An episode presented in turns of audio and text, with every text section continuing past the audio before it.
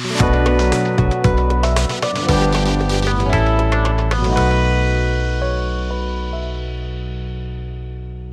merhaba. Merhaba. Bugünkü bölümümüz yine bir soru soruyor. Strateji bir lüks mü? Lüks mü? E, onu bakalım göreceğiz ama yani şu strateji kısmını bayağı açmamız lazım. Biz bununla ilgili bir bölüm yapmış mıydık hatırlamıyorum. Kesin yapmışızdır ya da bölümlerimizde mutlaka bahsetmişizdir. Bahsetmişizdir. Yani e, yanlış anlaşılan kavramlar. de çok sevdiği bir önerme var biliyorsun. Kültür stratejiyi çatır çutur yer diye.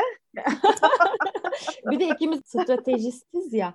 Bakalım. Önce önce şey diye başlayalım mı? Niye bu soruyu soruyoruz? Yani böyle evet. bir soru mu var? Allah Allah diye düşünülebilir. Şimdi bu soru nereden çıktı? Bu bölümün arkasındaki ana fikirden bahsedelim istersen. Benim en sevdiğim huysuz ihtiyar Ed Contrarian Bob Hoffman var biliyorsun. Onun bir makalesinde şey diye gördüm. Aynen başlığı buydu. Strategy is a luxury diye bir başlık atmıştı. Tabii ki bir stratejist olarak aha deyip okumaya başladım. İçinde çok değerli, çok önemli önermeler vardı. Birazdan sen de detaylarına değineceksin. Ama bu soruyu sordurdu bana.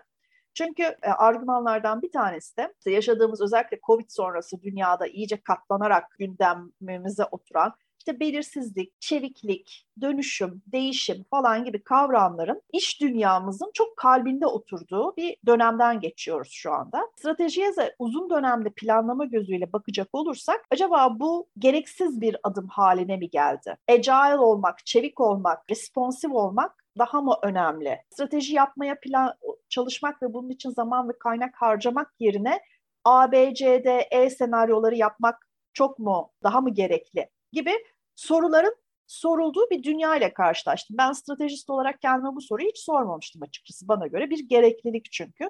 Ama dönüp baktığımda gördüm ki işte e, stratejinin arkasındaki uzun dönemlilik, geleceğe dönelik e, tahminlerden ve şeylerden çıkıyor olması, beklentilerden çıkıyor olması ve onları kontrol ediyormuş gibi anlaşılması insanlar tarafından hiçbir şeyin uzun dönemde aynı kalmadığı, dönüşümün çok kısa döngülere girdiği, günümüz marketing dünyasında, pazarlama dünyasında çok da lazım değil aslında gibi bir kafaya gittiğini açıkçası şaşırarak gördüm. Onun üzerine de ya zaten bu bölümü yapmaya karar verdik. Zaten artık hiç kimseye lazım değil yani 5 yıllık planlar, 10 yıllık planlar, 20 yıllık planlar yani 20 yıl dediğin zaman artık sen 2050'ye ramak kala yani kim bilir ne durumda olacağız o yıllarda.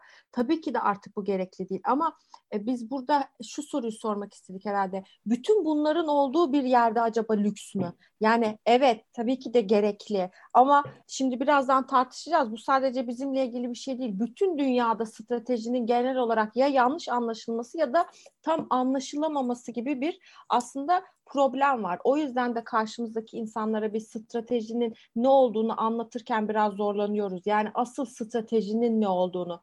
Mesela hmm. Harvard Business'ta bununla ilgili bir makale okudum. Diyor ki danışmanlar diyor gelir sana ne yapacağını söyler. 2-3 tane de PowerPoint sunumu bırakır gider. Senin stratejin bu. E, aslında temelde neler olmalı? Yani bizim bu Dünya Ekonomik Forumu açıklıyor ya hard skills, soft skills diye yıllık şeyleri. Ama bu anlattığın hikayedeki problem stratejide değil danışmanlık kurumunda. Onu da bir gün ayrıca konuşuruz bence. Kesinlikle konuşalım ama yani karşıdaki kişi de e, bunu anlayabilecek know-how olsa yani mesela bir şirketin sahibi diyebilir ki ben finans bilmek zorunda değilim. Onun için finans departmanıma en yetenekli insanları aldım. E, ama şimdi sen o rakamları anlamlandıramadıktan sonra doğru çalışıyor mu, e, doğru gidiyor mu? Yani kontrol edemediğin güç güç değildir aslında baktığında. E, bu altyapıya sahip olman lazım. Dolayısıyla sen bir stratejist olmak zorunda değilsin ama stratejik düşünebilme yeteneğine sahip olman lazım. Bu nedir? Nasıl kazanılabilir? Orada insanların kafası karışıyor herhalde. Evet. evet. Biraz önce bölüme başlamadan önce konuşurken bir Mike Tyson alıntısından bahsetmiştin. Onu söylemek ister misin? İsterim. Burada e, alt başlıklar var genelde karşımıza çıkan. Biz anlatırken de öyle anlatıyoruz. İşte strateji başka bir şey, taktik başka bir şey, aksiyon başka bir şey. Genelde bu üçü birbiriyle çok sık karıştırılıyor. Ve bunların ayrımlarını da net bir şekilde yapmazsak etkili sonuçlar alamıyoruz. Örneğin Hı-hı. stratejinin günümüzdeki bu kontekste lüks olması durumunda taktiklere başvurmamız lazım değil mi? Daha hızlı çözümler üretecek, aldığımız yumruk karşılığında vereceğimiz cevabı hemen bulabilmek. Orada da şöyle bir analoji yapmış. Diyor ki taktik genellikle bir ölüm kalım meselesi olabilirken strateji genellikle bir lükstür. Yani kısa vade ve uzun vadeden bahsetmek istiyor aslında. Mike Tyson'ın bir zamanlar dediği gibi herkes vurulana kadar bir stratejiye sahiptir. Yani o yumruğu Şimdi... yene kadar ringe öyle çıkıyorsun ya yani. Hani... Aynen öyle. Şimdi bana göre dünyada en yanlış anlaşılmış planlama fonksiyonu strateji. Yani bunu kabul edelim. Strateji bir planlama fonksiyonudur. Sen benim stratejim olmasın mı? Strateji bir lüks mü acaba derken yani planlama yapmamaktan mı bahsediyorsun? Yani agile marketing dediğin şey ya da dönüşüm dediğin şey işte tenisteki gibi şey mi? Kötü tenisçinin yaptığı gibi gelişine vurmak mı topun? Tabii ki değil. Hani strateji ve planlama bence çok yanlış anlaşılan ve çok yanlış kullanılan, özellikle de çok yanlış bir şekilde birbirinin yerine kullanılan kelimeler. Yani bunların arasındaki farkı net olarak anlamadığımız sürece bence bu tartışma çok şey bir tartışma olmaz. Çok verimli ve doğru bir tartışma olmaz diyerek yüksek müsaadelerinizle bazı dinleyicilerimiz de yok artık ha deyip yani işin ABC'sinden bahsetme riskini de göze alarak bu iş planlama dünyasındaki hiyerarşiyi bir baştan saymak istiyorum. Yani herkes çok net olarak neden bahsettiğimizi anlasın istiyorum çünkü Elif'ciğim. Şimdi hiyerarşinin tepesinde vizyon var. Bu senin olmak istediğin şey, gitmek istediğin yön. Çok daha uzun dönemli, çok daha büyük bir şeyden bahsediyoruz. Onun hemen altında misyon var. Bu senin vizyonunu hayata geçirmek için atacağın adımlar, yapacağın şeyler, yöntemler, kullanacağın yöntemleri içeriyor.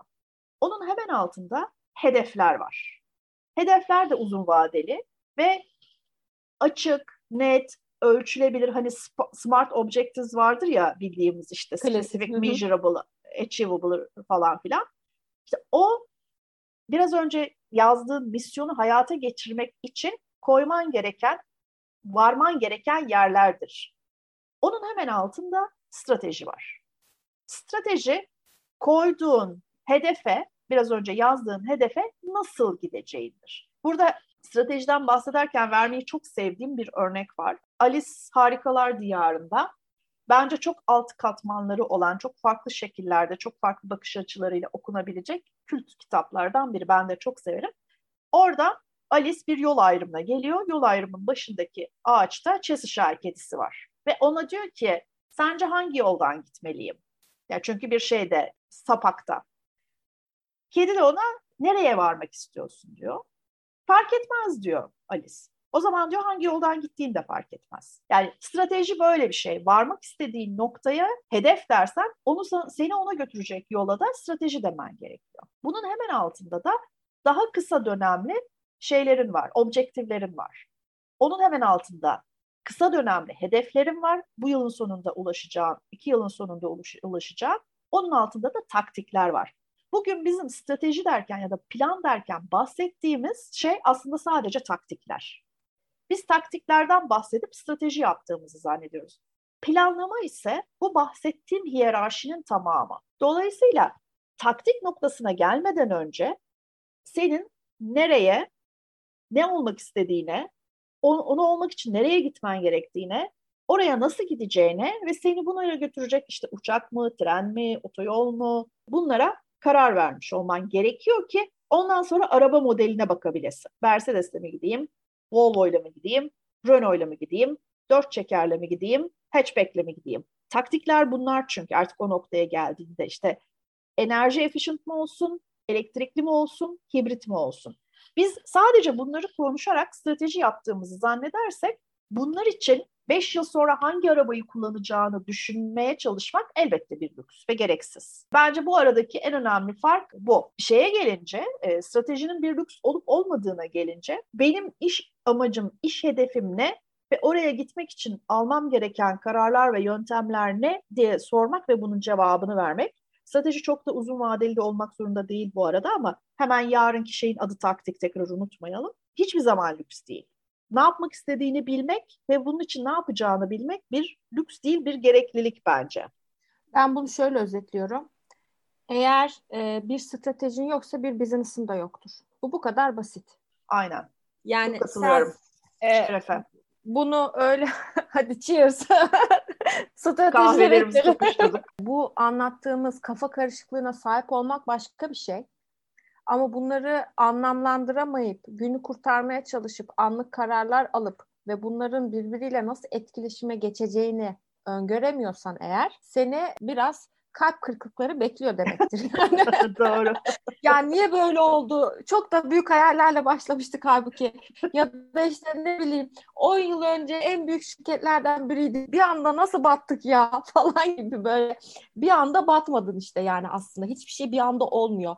Ama bizde bir anda bir şey olma. Yani işte geceden sabaha ünlü olma. Bir hafta sonra, bir yıl sonra zengin olma. Ona hep böyle şeyler var. Yani az önce şey yaparken, giriş yaparken kavramların doğru anlaşılmadığından bahsettik ya. Bizim zaten bence seninle misyonlarımızdan birisi bu. Yani diğer her şeyi konuşuruz. Sabah kadar da anlatırız. Ama özüne indiğimizde temelde doğru. bu kavram ne? Hı hı. Ve neden acaba yanlış anlaşılıyor olabilir? Çünkü bütün sorunlar buradan başlıyor. Yani herhalde stratejiyi anlayamayacak şeyler yok. Bütün çünkü bu sadece Türkiye'de değil, bütün dünyada böyle. Dediğim gibi bununla ilgili binlerce, milyonlarca makale var. Yani neden her strateji aslında strateji değildir diye. Doğru. Zaten bence burada şeye bakmak lazım. Strateji senin ne işine yarıyor? Yani bunu sorusundan bu soruya cevap verdiğin zaman zaten gerekliliği kendiliğinden ortaya çıkıyor. En önemli işi işte biraz önce Alice hikayesinde anlattığım Alice hikayesinde olduğu gibi nereye gitmek istediğini söylüyor. İkincisi arada bir çek yapmanı sağlıyor. Hep odakta o hedefi tutu, tutuyor olmanı sağlıyor. Hep yani Alice'le hikayesinde olduğu gibi doğru kolu seçtin. Oraya gitmeye başladın ama hala aynı yolda mısın? Bunu anlamanı sağlıyor.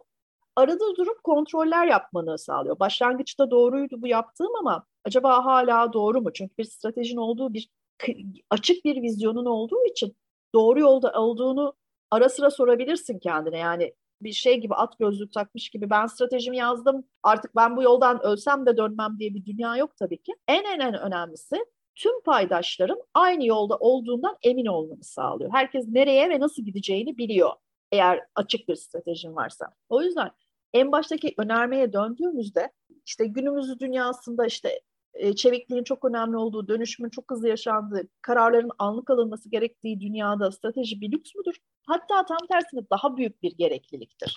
Yani senin sabit, sağlam kurulmuş, hedefe odaklı ve herkes tarafından net anlaşılmış bir strateji varsa hızlı karar almakta, işte real time marketing yapmakta vesaire çok daha güvende hissedersin kendini. Çünkü bu, bu tür hızlı alınmış kararların off strateji olma olasılığı ne yazık ki çok yüksek. Bazen o anki anın ruhuna kaptırıp herkesin yaptığına bakıp işte tüm rakiplerim 8 Mart Kadınlar Günü için konuşuyor. Benim de bir şey söylemem lazım diye yollara dökülüp off strateji bir şey yapıyor da olman çok çok mümkün. İyi bir strateji seni bundan da alıkoyacaktır. Bir de belki şöyle bir şey olabilir. Strateji dediğimiz zaman aslında bunun da parçaları var. Mesela kurumunun stratejisi, işinin stratejisi, markanın stratejisi, bunun altına indiğinde onun pazarlamasını nasıl yapacağının stratejisi, operasyonunun stratejisi vesaire diye böyle alt kollara ayrılması belki bir kafa karışıklığı yaratıyor olabilir ama baktığında bu özünde aynı amaca hizmet etmesi gerekiyor. Yani o en tepedeki corporate e, şeyine, amacına, ona ulaşmak için zaten bir şirket kuruyorsun. O şirketin bir iş modelini oluşturuyorsun ve diyorsun ki işte ben pazarda şunu yapacağım. Ama o zaman sadece bir hedef koymuş oluyorsun. Oradaki nasıl yapacağını kendine belirlemiş olmuyorsun aslına bakarsan. Belki bu da kafa karışıklığı yaratıyor olabilir. Yani bir stratejisiz mesela bir dönem iletişim stratejisti olarak çalıştık. Şimdi iş stratejisi yapıyoruz. Politik stratejistler var vesaire gibi. Belki de bu da bir kafa karışıklığı yaratıyordur. Bilmiyorum sen ne düşünüyorsun? E, tabii biraz önce konuştuk ya yani bence dünyadaki en yanlış anlaşılmış planlama fonksiyonlarından biri strateji. E, bu sadece Türkiye'ye özgü bir problem olmadığına göre sadece pazarlamaya özgü bir problem de değil. E, mesela kötü strateji diye bir şey yok mu? Var. Kötü strateji e, biraz önce saydığımız hiyerarşideki amaçlarla taktikleri, planlamayı birbirine bağlayamayan her şey kötü strateji. Yani senin bunun için bir yol açıyor, bir çerçeve çiziyor, bir framework yaratıyor olman lazımken stratejiyle bunu yapamıyorsan zaten kötü strateji yazmışsın demektir. Şimdi strateji yaşayan bir şey, taşa çizilmiş bir şey değil ama çok da fazla kurcalanmaması gereken bir şey. Böyle taktik değiştirir gibi strateji değiştirilmez sonuç itibariyle. Bir takım bileşenlerin bir araya gelmesi gerekiyor. Şimdi kötü strateji dediğin zaman mesela bazı stratejiler sadece laf kalabalığından ibaret. Okuyorsun okuyorsun işte o günlerde moda olan bütün kelimeleri bir arada kullanmış. Evet yok. aynen araya işte bir takım bağlaçlar, edatlar, sıfatlar falan koymuş. Bir, bir önerme yazılmış ve buna strateji denmiş. E, şimdi planlamada her şeyin bir ortak noktası var bence e, pazarlamada planlama yaparken. Strateji bir planlama adımı olarak aynı şeyden e, sorumlu. Bir, kaynağı olacak. İki, bir hedefi olacak. Yani kaynağı ve hedefi olmayan bir şeyi strateji diye yazmak bence çok anlamsız. Sen işte Mars'a roket, roket göndermek isteyen Türkiye Uzay Ajansı gibi. Nasıl? Pardon ama nasıl yani? Ya peki senin strateji sen daha sen daha 50 metreye bir şey fırlatmadın da Mars'a Ay'a nasıl gideceksin? gibi bir şey. Şimdi bunun stratejisini yazsan ne olur gibi bir durum var ama dediğim gibi bazı stratejiler kelime kalam öbeklerinden ibaret. Benim strateji tanımım mı? Benim strateji evet, tanımım. merak ediyorum. Ha, biraz aşkın önce... tanımı gibi herkese göre evet, farklı. Herkese göre. Gördüm. Aslında değil onu demeye çalışıyorum. Koyduğun hedefe seni götürecek kaynakları, iş gücünü, finansı, bütün kaynaklarını nasıl kullanacağın ve hangi yola çıkacağının tanımı bence strateji. Çok örneklendirmek gerekebilir belki ama biraz önce onun için Alice şeyini verdim. Yolun sonunda gitmek istediğin bir yer var. Onun için hangi yoldan gideceksin? Hangi yol senin için daha anlamlı, daha verimli, daha kolay, daha üretken? O yolu seçmek için kullandığın ve bunu karar verdiğin anda sen stratejini yapmış oluyorsun aslında. Benim strateji tanımım da şu iki boyutlu. Birincisi hani kazanma hikayesi. Orada bir Hı-hı. hikayenin olması lazım aslında. E, strateji dediğimizde biraz gözümüzü korkutuyor olabilir ama herkes kendi kazanma hikayesini yazabilir. Bir de tabii ki kararlar konusu. Strateji Hı-hı. aslında bir karar verme işi. Yani nelerle karşı karşıyasın, ne yapacaksın? Ama özünde biliyorsun ki kazanmak istiyorsun. Nasıl kazanırım? Evet. İşte mesela şimdi işte nasıl kazanır? Aynen. Elindeki kaynaklarla hedeflediğin iç sonuç, iş sonucunu birbirine bağlaman gerekiyor. Bu nasıl soru cevabı strateji. İşte çok sık bu soruları sormak gerekebilir. Evet. Yani mesela diyelim ki teknoloji şirketleri arasında büyük savaşlar, büyük yarışlar var değil mi? Burada mesela ben e, önümüzdeki dönemde böyle bir seri yapmayı düşünüyorum.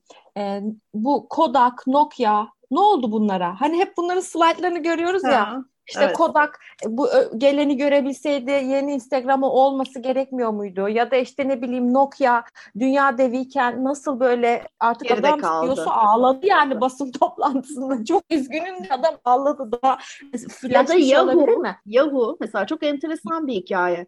Yani bir şirket hayatı boyunca nasıl daima daima yanlış karar verir hikayesi. Hadi bir gün bence konuşalım.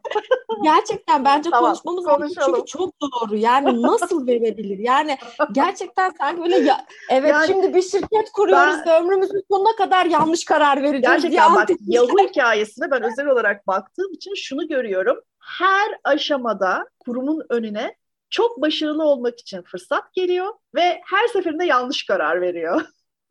Bence bu da bir başarı ama. Yani başarı. düzenli olarak üst üste bunu yapabilmek de bir başarı yani tabii ki başarı. Yani tanımı... neden şimdi Google'dan bahsediyoruz, Yahoo'dan bahsetmiyoruz? Bir zamanlar Yahoo vardı çünkü. Bence bunu konuşalım. Tamam, üç tane güzel örneğimiz var. Case study yapalım hadi. Harika oldu. Şimdi Neyse e, dönelim mesela, stratejimize stratejiye dönelim. Şimdi mesela diyelim ki Sony markasını ele alalım tamam mı? Hani şimdi hep anlatıyoruz ya strateji o değildir bu değildir. Peki nedir? Bunu bir örnekle açıklamak için. Tabii ki bizi dinleyenler arasında bunun ne olduğunu çok iyi bilen vardır ama bir fikir vermek açısından. Şimdi diyelim ki Sony'yi ele alalım. Sony bir teknoloji markası. E, diğerleri yokken de o vardı aslında baktığında. Şimdi birazcık kalp kırıklıkları dememin sebebi e, şey o. Öyle bir terim takmamın, romantik bir terim takmamın Hı-hı. sebebi o. Çünkü sen sen yokken de ben vardım. Herkesin bir Sony teybi olmamış mıdır yani ya da herhangi bir marka bir şey Walkman'i olmamış mıdır? Evet. Yani aslında baktığında iPhone'lar, iPad'ler varken yokken Walkman'ler, Discman'ler vardı. E tabii yani Walkman dediğimiz şey aslında iPhone devrimi gibi bir şey yani o da onu taşınabilir hale getirmiş. Aslında iPod'un atası diyeceğimiz şey. Şimdi bu şirket aslında baktığında bir teknoloji şirketi ama önünde aynı pazar yok, aynı tüketici yok, aynı imkanlar yok.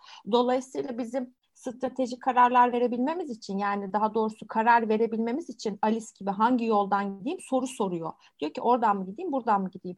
Şimdi belirli sorular sormamız lazım. Dış faktörlere, iç faktörlere bakmamız lazım. Bütün bu verileri toplayıp analiz etmemiz lazım ki sonuçta bir yani şimdi sen de analiz edersin ben de analiz ederim. İkimizin sonucu aynı olmayabilir. İkimizin vereceği karar aynı olmayabilir. Dolayısıyla burada mesela liderlik ön plana çıkıyor. Tabii. E, demek ki Yahoo'da e, Yahoo Yahoo'da demek Yahoo. ki belki bir liderlik eksikliği olabilir. Alıp götüreceği yön, direction dediğimiz şey, vizyon dediğimiz şey. Bunu kim yapacak? Liderler yapacak. Sony'de mesela şöyle bir şey var. Bakıyor, cep telefonu da üretiyor. Yani akıllı telefon da üretiyor ama akıllı telefon pazarında gerçekten pazar payı yani 2-3 falan belki yani hani hı hı şeye baktığımızda, hacme baktığımızda burada kim var? E, Apple var, Samsung var. Ama bir de mesela Huawei diye bir şirket çıktı. Dedi ki ben bir teknoloji şirketiyim. İnsanların Xiaomi hayatında çıktı. Xiaomi çıktı. Geldiler bunlar domine ettiler pazarı e, ve bütün şeyi değiştirdiler. Oyunu değiştirdiler ve bunu nasıl yaptılar? Stratejiyle yaptılar. Mesela ilgilenenler okusun. Huawei'nin pazarlama yöneticisini ya da CEO'sunu verdiği röportajları okusun. Nasıl yaptılar? Bir şeye odaklandılar. Dediler ki kameraya odaklanalım. Odaklanmak da çok önemli burada kriterler olarak baktığımızda. Sonra da şimdi bu soruyu sor şey Huawei'nin CEO'su geldi de bize şimdi biraz daha şey yapacağız. Selam söyle. Yeni, yeni stratejileri konuşacağız. Ee, Sony'nin PlayStation gibi bir gücü var ama. Hı hı. Ya da arka planda az önce e, senin verdiğin örnek başka bir konuda konuşurken Intel dedi ki Hı-hı. kardeş ben bu ön planda olduğum tüketici elektroniğinde artık istediğim yolu gidemiyorum. O zaman benim için karar verme zamanı geldi. Kalacak mıyım, gidecek miyim? Ne aynı şey yaptım? şey IBM'de oldu. A- aynı şey IBM'de ha, oldu. Yani laptop satmaya çalışmayayım artık ben. Burası çok şey bir pazar, zor bir pazar. Şimdi burada şöyle bir kural var. Senin çekirdek işin yani core business'ın artık ölmeye yüz tuttuysa onu canlandırmaya çalışmak için çaba sarf etmenin anlamı yok.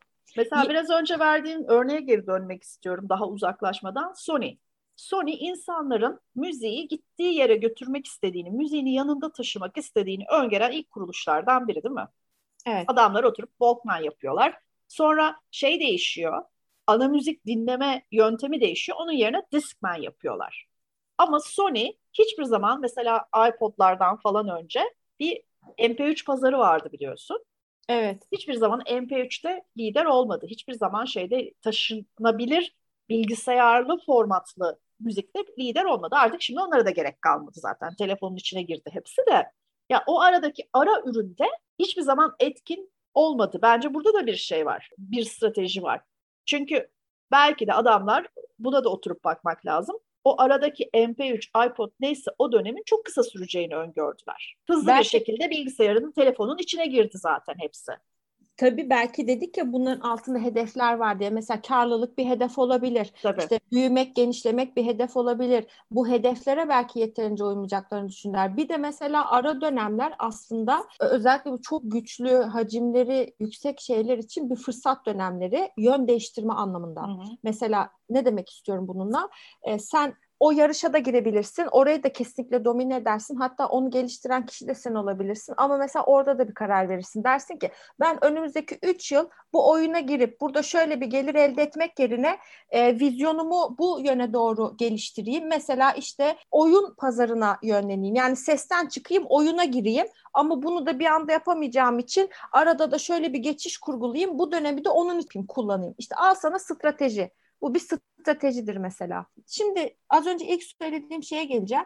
Ne yapıyor bu Nokia? Nokia şu anda NASA tarafından Ay'a ilk hücresel ağı göndermek için seçilmiş bir şirket. Yani ölmedi, yaşıyor. Hani hala bir şekilde telefon yapmaya ısrar ediyor ama artık satıldı biliyorsun şeyi akıllı telefon markası başka bir şey aldı. Orada yaşamayacak yani bir şekilde ilerlemeyeceği bu rakamlar da bunu gösteriyor. Pazar yapısı da dinamikleri de bunu gösteriyor. O zaman ne yapması lazım? Yani sonuçta burada bir de şeye şeyi de değerlendirmek gerekiyor. Benim elimde nasıl imkanlar var? Mesela gerçekten Intel'in belki o dönüşü yapabilmesinin sebebi. Şimdi biz bundan 3-4 yıl önce akıllı telefon stratejisi çalıştık. Dedik ki bak bu pazarda semikondaktör e, olayı var ve bu çok önemli bir şey ve birçok şirket aslında buraya doğru yönlenecek. Önümüzdeki yıllarda bunu savaşı yapılacak. Yani semikondaktör dediğimiz şey yarı iletken ve bu bütün teknolojik cihazların yapılabilmesi için aslında en önemli maddelerden bir tanesi. Evet, bilgisayar devriminin arkasının altındaki şey. Şimdi mesela diyelim ki buna odaklanacaksın. Değil mi? Bu sana önümüzdeki 20 yılda, 30 yılda kazanmayı garantileyen bir strateji aslında. Ne dedik strateji için? Bir e, kazanma hikayesi dedik, karar verme gerekiyor dedik ama bir de strateji için nasıl bir e, alt başlığımız daha var? Odaklanma. Yani evet. strateji biraz da odaklanma, odaklanma işidir. Yani işi. neye odaklanacaksın, ne yapacaksın? Benim bu şeyler ilgimi çekiyor. Yani Kodak örneği, yani o da şu anda ne yapıyor? Kodak markası hala var ama farklı işler yapıyorlar. Ama işte önemli olan şey öncesinde bu değişimleri görebilmek, anlayabilmek. Bu da gerçekten bir vizyon gerektiriyor ve bir liderlik gerektiriyor. Karşımıza çıkan şey bu. Doğru. Ben şöyle söylüyorum. Günümüz, günümüz dünyasında strateji gerekli mi? Evden çıkıp işe gitmek amacıyla evden çıktığında işe varıp varmamak senin için önemli değilse yani çıkarım da bir yere varırım nasıl olsa diyorsan şey yolda kervan, kervan yolda düzülür. Tabii tabii tabii. Bu kafayla yola çıkıyorsan tabii yani işe de gide işe gidemeyebilirsin ama bir yere gidersin. O yüzden ne zaman belirsizlik konuşuyoruz, ne zaman hızlı hız konuşuyoruz, ne zaman değişim konuşuyoruz. Bence seni yere çıpalayacak, uçup gitmene engel olacak ama kısıtlayacak anlamında değil. Yani hareketini engelleyecek anlamında değil ama yere sağlam basmanı sağlayacak olan şey bence doğru bir strateji. Bu doğru strateji tarihin her zamanında lazımdır. Tabii ki bu dediğim gibi taşa yazılı bir şey değil. Bir zaman zaman gözden geçirilecek, zaman zaman revize edilecek ama zaman zaman sürekli değişebilecek şeylerin adı strateji değil çünkü. Bu senin esnekliğini ve hızlı karar vermeni engellemeyecek, destekleyecek. Çünkü her zaman bir şeyin olacak, bir kontrol noktan olacak. Ben stratejiye bu gözle bakıyorum. O yüzden de hani başta sorduğumuz strateji bir lüks müdür sorusuna bence kesinlikle bir biraz pahalı bir gerekliliktir öyle diyelim. Evet çok ucuz bir şey değil. Bunun için zaman ayırmak, kaynak ayırmak, bütçe ayırmak her zaman çok kolay olmayabiliyor ama kesinlikle bir gerekliliktir. Ya benim için bu olmazsa olmaz hayati bir şeydir yani dediğim gibi bir stratejin yoksa bir işin de yoktur. Ya bu değişebilir, öyle olabilir, böyle olabilir bu hiç fark etmez. Ama sen eğer şöyle yola çıkmaması yani aman işte bir danışmanlık şirketine giderim oradan bir hizmet alırım. Aman içime 2-3 tane adam alırım ondan böyle işte başarılı yetenekli stratejistleri getiririm onlar bana ne yapacağımı söylerler. Kimsenin sana ne yapacağını söylemesine izin vermemek de bir strateji olabilir. Anlatar.